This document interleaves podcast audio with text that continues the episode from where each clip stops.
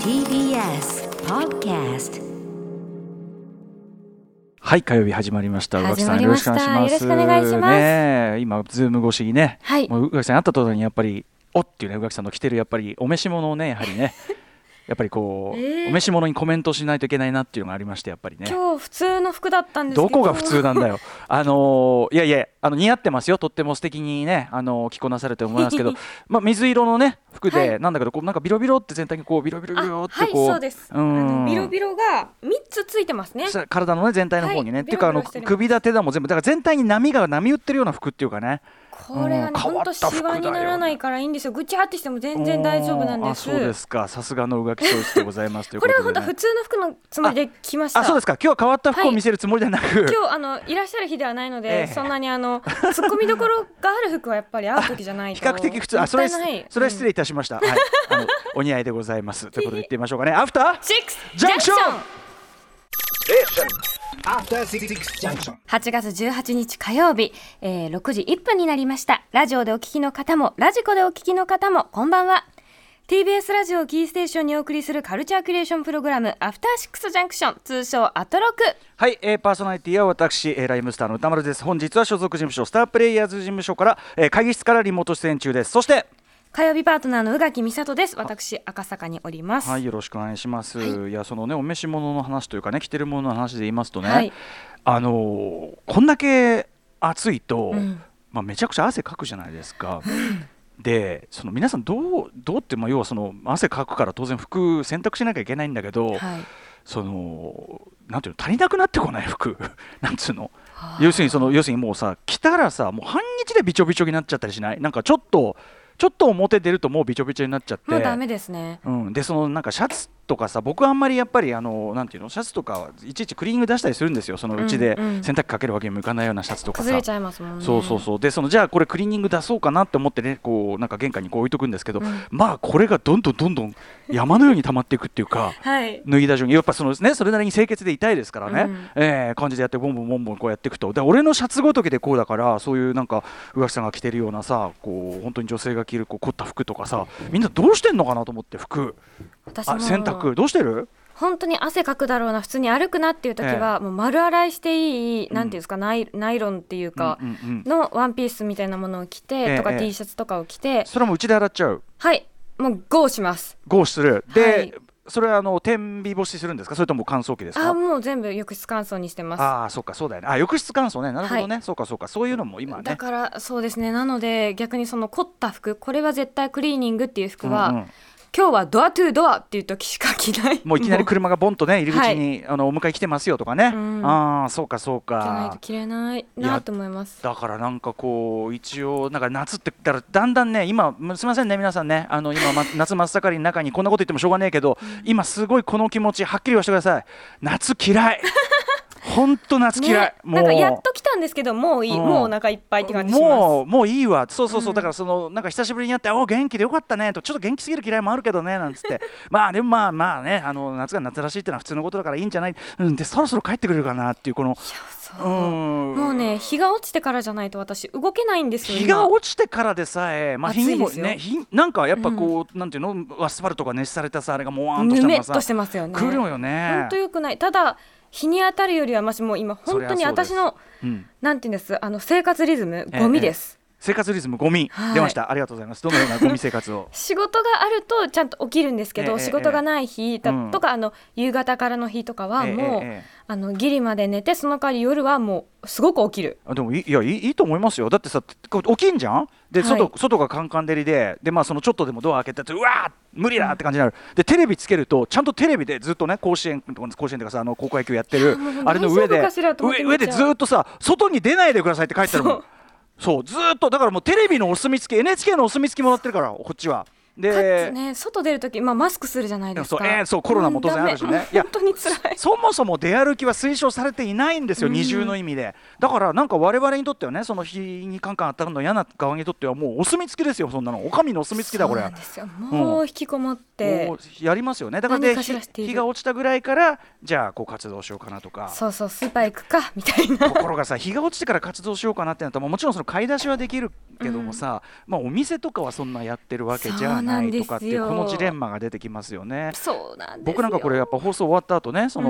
もう全部打ち合わせとか終わったら10時何分10時半とかね11時近くなってたりしますからそうなるともうしょうがないよねだからね。そうなんですよね、うんなんか今日は魚が食べたいなと思いながらお家出ても夕方ぐらいですよ5時とかええ6時に出ても、ええええもうダメなんですよないんだもん、うんうんお野菜ももうないの売り切れちゃってるだかのら事前に買い出ししとくとかねそういうあれとか、まあ、もちろんコンビニも今美味しいですからうそういんうのもありますけどね、うん、なんだかなだけどねという感じですよね、うん皆さんだからそれもせいもあんのかそういう暮らしのねこの感じにだからやっぱあんのかちょっと僕正直夏バテ感というか、自律神経がちょっともううん、しょうがないですよね、このよう温な度感もあんでしょう温度差だねと、うん部屋も当然部屋し冷やしますもんねだってねめちゃもめうちキゃ。ンキンようん、やっぱその夜寝る時なんかあのちゃんと部屋を冷やしてで毛布とかをかけてというね毛布っていうかそのなんか上にかけるもんかけてっていうのがいいらしいじゃないですかもうね電気代のことは見ないことにしま電し気た代はもうこれはもう生きるためのね、はいあの必要金額ということですよ見ないね。見ないと思っうてんいやます本当本当いやだからクーラーとかもねだから僕ちょっと住んでるとこがちょっとまたなんか家のあのなんていうのかな立地の関係もあるのか知らないけどめちゃくちゃ熱持っちゃってあクらーラーかけとかないと、うんでいろいろその心配だから熱持ちすぎんのが、はいだから今もういつもだったらきちんとこうドア閉めてクーラーはもちろん止めてでうち帰ってくる頃にタイマーかけることもあるけどもなんだけど今もうこの炎天下だとちょっと心配だから、まあ、温度ひ高め設定ではあるけどちょっと、うんちょっとだけ冷房つけたままもう出ますね。もうねなんかつけたり消したりするよりつけっぱそなっしちのの方が方いいっがて言かえいっまてすしいいっね。て言いいますし言うしそのなんかその部屋とかがさその閉じ切った部屋その本が置いてある部屋とかあるんですけど開けるとうわっていうこれもうこれまずいまずいまずいもうもう本が燃え出す、うんうん、ななんかそんぐらいの湿度を吸うみたいな感じになりますよねそうそうそう歌詞なんちゃらになっちゃうぞっていう感じで、うんブラッドベリーだぞこれっていう感じ であのーなのでねちょっとね電気代とかまあなんていうのその地球全体のねエネルギーのことを考えたらよくないんだろうなと思いながらもねしさかあしせんさあてせんと言いながら生。きるためにはうん、やってますよね、まあそんなこんなでじゃあねちょっとそんな中ですねどのニュースからいこうかなやっぱ宇垣さんニュースからいきましょうかね私ニュースやっぱねえーメールいただいてるんですよねひょっとしてネゴシエーターさん歌丸さん宇垣さんこんばんはえー正午頃にスマホでニュースを見ているとある見出しが目に入ってきました宇垣美里美容本を発売へおーっと思い記事を読んでみたところ、えー自身のコスメをまとめた美容本を発売されるんですねアトロクの中でもコスメやメイクについてお話しされているのを聞いていたのでそれが存分に詰まった一冊になるのでしょうかコスメコスメが好きで本も好き宇垣さんの中に根付いたカルチャーが自身の手でもどんどん発信されていてすごいですねどのようなものになるのか実際の本の姿を見るのが楽しみですということで、ありがとうございまはい、すこれ宇垣さん出されるんですねそうなんですまあうんもともとすごく化粧が好きとうかんそういうことはあのその化粧が好きなのでその土台を作るためにはい美容もすごく好きっていう話はずっとしていておっしゃってましたねはいなのでちょっとお声掛けいただいて今回そういう形になったので11月18日に、まあ、まだねいろいろもろもろはまだね、はいこれからあのっていう感じですけれこれからとどもいう感じですけども、まあ、宇垣さんがおすすめするコスメであるとか、はい、こういうメイクどうかなみたいな話とかを、まあ、取り入れるんですが、まあ、何しろなんていうんですかね、ちょっとあの収集癖もあり、えなんていうんでしょうオタクなものですから、ええええそれをどう厳選するかこれも良ければこれもいいしおーこれもこれもこれも全う部んうんみたいになっちゃうので、えあいいじゃないそれでも迷こい、れがね迷いがあるってうのは難しいんだって思ってうんいて、かつコスメってどんどん新しいものが出るんですよ。うんうんうん、そうかそうかもうねその時点での待てない新しいのも見たいとかなったら、うんうんうんなかなかでもそれだけね、凝り性っていうか、あれがあるからそうでねす、よあとやっぱ僕はそのなんか例のほら、あの電車の中にずっとやるね、あの美容の広告、ミュージアムのさ、 はい広告とかもそうだけど、要するにこういうところに宇垣さんが呼ばれるということは、やっぱ宇垣さんのファンっていうのは、やっぱね、あの女性が宇垣さんをすごく一つロールモデルとして、まあ、見てるんだろうなっていうのがあって、まあ、それすごいいいなと思うんですよね。うん、まあ、好きなのですごくそういうものは、うんうんうんなんかやっぱ好きなものの愛を語るとどうしてもこう熱量がいいじゃないですか、そふれ、わってなっちゃうので超求められてんじゃないだって、暑苦しいのが求められてんでしょ、だからそ本当れはに、ね。ちょっとえ気えをつけつつ、 11月ですから燃えないようにっていう 出るの11月ですから多少暑苦しくても大丈夫っていうのがありますからね。はい、まあこちらも非常にもしあのいろいろまた決まったらぜひ番組でもねあお伝えしたいと思っております。あありがとうとねこれちょっとね私がおっと思ったニュースこれもね、うえっ、とリスナーの方から教えていただきました、えーラジオネームボートミンさん最近の気になるニュースですがランディ MC のメンバージャンマスター J が2002年に銃撃されてしまった事件についてニューヨークの連邦地検が連邦刑務所で服役中のロナルド・ワシントン受刑者カール・ジョーダン・ジュニア受刑者の男2人を訴追したことを8月17日に発表したそうですと、うん以前からネットフリックスで事件に迫ったドキュメンタリーが配信されていましたが18年間にわたって未解決とされてきた事件がどのような真相を迎えるのかとても気になりますこれね僕びっくりしましたねえっとランディ MC というのは、まあ、アメリカの、えっとヒップホップグループでラッパー2人、えー DJ1 人というねで、まあ、要するに、まあ、すごくあのこの番組を聞いてる方でヒップホッ詳しくない方に、えー、卑近な説明の仕方をするならば私がやっているグループライムスターは、まあ、非常にこう和製ランディ MC とも呼ばれるというか本当にランディ MC の、あのーやっているライ特にライブパフォーマンスのこう工夫の仕方とか、まあ、そういうところにすごく影響を受けてやっているグループでございます、まあ、言うまでもなく、まあ、例えば、えーエアロスミスの「ウォーク・ディス・への、ね、カバーとか世界的にもヒットしましたし、えーヒップホップシーンの中でもめちゃくちゃ大きな役割を果たしたグループいま、未だ今一番好きなグループの一つでもあるんですがランディ MC その中で、えー DJ のジャンマスター J さんという方がいてこのまたね、ジャンマスター J の DJ というのが、まあ、これもライムスターのライブにすごい一番影響を与えている部分の一つで要は、えー、とラップグループにとって DJ というのはこう演奏一番楽器であるとこいつが一人でバンドなんだと、実際にものすごくこうターンテーブルというのを使ってものすごくこう、えーそれを有機的に使うとかそれとこうラッパーの絡みがめちゃめちゃかっこいいっていうだからジャンマスター J の演奏があってこそのランディ MC というかねところがあったんですけど彼が2002年にスタジオにいるところを、えー何者かに銃撃されて、まあ、死んじゃったのね殺されちゃったの、うんで犯人が捕まらないまんまだったんですだよから18年前ですよね18年前2002年、で、まあ、ヒップホップの、ね、アーティストこう死んでしまう殺されてしまうっていう事件いろいろありますけど、えー、とその中でもやっぱりちょっと一番こう、まあ、真相が全く分かんないし、まあ、そのコカイン取引をめぐるトラブルがあったなんてことは伝えでは聞いてたけどあのということで、まあ、非常にアーティストとしても存在が大きかったためで18年だからもう、うんまあ、僕は要するにまあこれはいわゆるああ見つからないもんなんだな、ねやっぱそういうのはなともうわからないまま、うんと思ってたんだけどやっぱアメリカでは非常に未解決事件の中で有名な事件だったらしくて多分警察も、えー、とかなり威信をかけてずっと追っかけてたんですね捜査をうん捜査を続けてたんだね、うん本当にねあのそれこそあれですよねあの韓国における例の殺人の追憶のね、はいはいはいはい真犯人捕まりましたじゃないけどこんなことあるんだっていう。本当に驚きの感じで、まあ、ちょっとこれどうなるかはまあ分ねかりませんけわかんないど,、ですけどうんというような感じ驚きの事件でございましたね。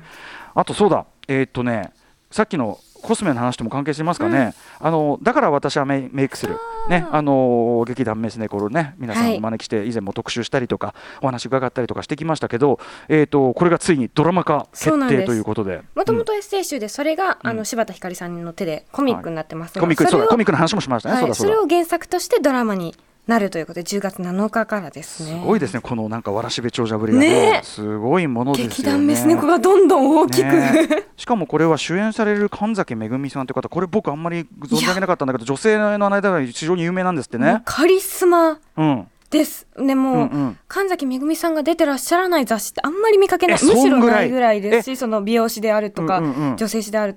大体出てらっしゃいます美し、容家として要するにその有名なんですね、うん今ねで。ももともとものすごく大く美しい方で、うんうんうんあの体型もすごくあの、うんうん気をつけてらっしゃるのかな今度なんかう体、んうんあのそういうスタイル本みたいなもの出されるはし、いはい、へえそういう方向で。もうこの方がおすすめしてるものは大体良いっうんうんうん、そういうてインいうかフルエすンべサーでからもく良いという,、んんんなんかこうみんながちょっとうんそうなんだていうんだろう目標にしてるお姉さんという感じでしょうへえかちょっと我々我々男どもが全くし預かり知らぬ世代でございましたが、あそそうなのでなんかこの方があの BA さんのうね。熊谷さんのねやられるっていうのはいやだからそのぴったりやんってこいのうなんかこう記事によりますと、えっうとん神崎さん自身もオファーは裏方として、だからアドバイザーとして入ったりするんだと思ってたら、まさかの主演ということで、まあもともとどね、っちももちでろきんちゃう もちろん女優さんはやられてたわけですからね、ということですけど、はい、だからこのキャスティングも込みでなんかちょっとねすごくなんか攻めてるっていうかさなんていうんでしょう我が言えたりと言いますかだし分かってるんでしょうね、うんそのだからあのか神崎さんが普通のその辺の人に頼むよりも神崎さんにやらすあの頼んだ方が影響力がさらに広がるであろうというかよりおそらくこの漫画ないしエッセイ集ないしドラマのことを好きな人は、うんもうこのキャスティングですすでに響いているだろうだからもうれこれだけでバズもうバズること確定みたいな。えすごっと思いましたそういう狙いなんでしょうね、うんだからそこはすごいよねだからねテレ東さすがですねこれね吉田あかりさんも出てらっしゃるしこの方もすごいあの、うんうんあのなんていう美容系 YouTuber あそうなんだ、うん狙いどころだからそういうキャスティングそうコスメとみたいかも出してらっしゃってあそうなんだそういう文脈があるんだやっだからぱうおーすごいなんか狙いすましてる嬉んしだかなった分かってんじゃんみたいあ嬉しい分かってんじゃんななんだあそうあそうじゃあこれいよいよちょっとね楽しみでございます、はい10月7日水曜日深夜0時58分からテレビ東京で放送されるということです、あの劇団メスネコの皆さんもねまたぜひこちらの番組もそうですねはい、お話を伺いたいですお話を聞きねあそうだテレビの話で思い出した昨日あれですねあのーいろいろお話ししたんですけど戦争にまつわる話、うんはいあのえっと NHK のあのースペシャル特集番組でアアウウシシュュビビッツはい死者からの告白本当にすごいえっと素晴らしいあのー水曜日でしたっけ番組で水曜深夜からやるんで、それこそね見てくださいなんて言いましたが、すみません、私あの NHK BS BS BS ってこうあの連発してましたけど普通に NHK でした、総合でした失礼いたしそましこたで見られるんですはいね。、あまりにもその NHKBS のそのあのー最近のラインナップに浸水しすぎてい て BS こんなだろうそみたいなそうそうここんなにいい番組をやるのは BS だろうって勝手に思ってさすがまあ総合の方でございますでも NHK ずっとねやっぱりこの時期になるとその今日の夜中ですって。あ私水曜日の夜と勘違いしてたあ明けてですねいや水曜ですだからその明けて0時そうかななるほそどの辺だよ俺さ番組予約するとき、迷うことないあるどっちえその火曜日の夜ってそ水うそ曜う日そうっていうなんか意識なくってそうですよね俺もなんかその日付的に水曜0時何分って書いてあってだからそのなるほど水曜の夜中かと思ったら火曜のよ夜が明けての水の0時何分水だ曜日からの早朝みたいな皆さん皆さん気をつけて 今日です今日ですね今日今日今日、うんあ家帰って見なきゃ はい、ぜひぜひあの昨は日いもお勧めしましたけど、あのうんぜひあおの聞きサウルしてのみたいなと思ったサウルの息子というねまあ映画もあって、ねそそちられもとまああの描かれている部分は同じなんですけど、あのサウルの息子という映画自体も本当に素晴らしい作品はないので、見てみようと思いましきた、ちょっと正直相当食らいますし、だから、うんあの余裕まあ心に余裕がある時と申しましょうか。そうでっすていねう感じでしょうかね。あと昨日そのあの歴史修正主義なんとかのはうん許されないなんてね、いろいろ話して、まあ我が国の話とかもいろいろあるんですけど、アウシュビッツに関して言うならば映画もう一つあのお勧めしておきたいのが、えっ、とね日本タイトルがね否定と肯定このあはいはいこのタイトルどうかなって僕ちょっと思ってて、まああの現代はデナイアルって要するに否定論者否定論ですね、っていうあれで、えー、とこれ実際にあったその歴史学者がそういうこう歴史修正主義者要するにホロコースト否定論者から、えー、と名誉毀損で訴えられたってその裁判をを描くという、はいまあ、あの法廷劇でありつつそういうこう、まあ、歴史の真相を問うというか、うんなので、えっとまあ、いわゆるその歴史修正主義というもののあり方、まあ、見る意味ではこの、ね、否定と否定と肯定っていうとなんかこれ10日みたいになってるけどやっぱりこの否定論とんでもねえよっていうそんなこと許されるわけねえだろっていう、これもね映画の終わり方とか見るとやっぱりそのあの NHK スペシの特集のそのとも同じでやっぱりその死者の声を聞けと。うんうん、こんなこと許されんっていうあのちゃんと着地でもあったりするのでちょっとこちらもぜひご覧になってなあのご覧になってなければこちらの方もお勧めしたいなと思っております、えーすいませんねもういやいや大大げで NHKBS BSBS って いい力しまあ BS といえばやっぱり T やっぱり絶対王者は TBS あ BSTBS がやっぱりまあ BS にお ける絶対王者であるというのはこれ在転、はい在前提もちろんその町中華で行こうぜがもう、ね、テレビ史上最高の番組やるというこれはもう異論がないあたりでございましてねも ちろんあとあのビーズスクエアこちらをねぜひうないりささんがね先週お休みでしたけどね、はいという感じでございますそんな感じでカルチャーキュレーションプログラムアフターシックスジャンクションメニュー紹介いってみましょうかね6時半からのカルチャートークはコロナ禍を予言したと言われる小説「エピデミック」が緊急復刊されました小説家でノンフィクション作家の川端弘人さんが登場えー昨年11月25日月曜日にも出演いただきましたねはい、えー、と本日はだからあれですかねちょっとこうコロナ禍に関連したようなお話エピデミックと関連してはい5本をまた紹介していただく感じですかね、お願いしますそして7時からのライブダイレクトはヒップホップいや日本語ラップいや日本語ラップグループのマイクロフォンページャーというグループ私は日本のラップ史上最重要グループだというふうにいつも断言しております、マイクロフォンページャーを愛しすぎている神塚3人組ラップグループ妄想ページャーが番組初登場ですその後7時40分頃からは新概念提唱型投稿コーナー何かが始まる音がする YOKAN 予感そして8時台の特集コーナー「ビヨンドザカルチャーは雑誌でもない本でもないでも映画パンフレットほど素敵な出版物はない特集 by デザイナー大島イデアさんやったーはいということで映画館で大好きな作品と出会った時その余韻を持ち帰るためのよすよすがとなるのが映画のパンフレットですもう私なんかはもう本当にあの仕事の仕事に欠かせない資料としても本当に大事なものでございます そうですよねはいえー読み物としての良さはもちろん凝った印刷や変わった紙が使われていたりとか、えーまさに見てよし飾ってよしな印刷物それが映画のパンフレットなんです映画を見終わった後にちょっとお茶しながら、パンフを見ながらねえなんかーあーなこねこう見読みたい返してこう余韻を味わったりあるいはその、ねちょっと分かんなかったところであなるほどこういうことだったのか解説見たりとかって、あれ本当にいい時間ですよね、えーそんな感じで今夜は日本映画パンフ界のトップデザイナーとしてこれまで、えー万引き家族シングストリート100 500日のサマーサスペリアアメリカンアニマルズミッドサマーなどなどなどなど無数、えー、洒落た映画の洒落たパンフを手掛けてきたデザイナーの大島ゆりやさん大島大島イデアさんゆりやさんだって大島イデアさんをお招きして大島イデアさんがどうやって映画パンフを作っているのかそして大島イデアさんなりの映画パンフ論を伺っていきたいと思います楽しみ番組への感想や質問などリアルタイムでお待ちしておりますアドレスは歌丸アットマーク TBS.CO.JP 歌丸アットマーク TBS.CO.JP まで読まれた方全員に番組ステッカーを差し上げますそしてツイッター、ライン、インスタグラム番組では稼働しております、えー各種フォローお願いします。それではアフターシックスジャンクション行ってみよう。 After Six Junction.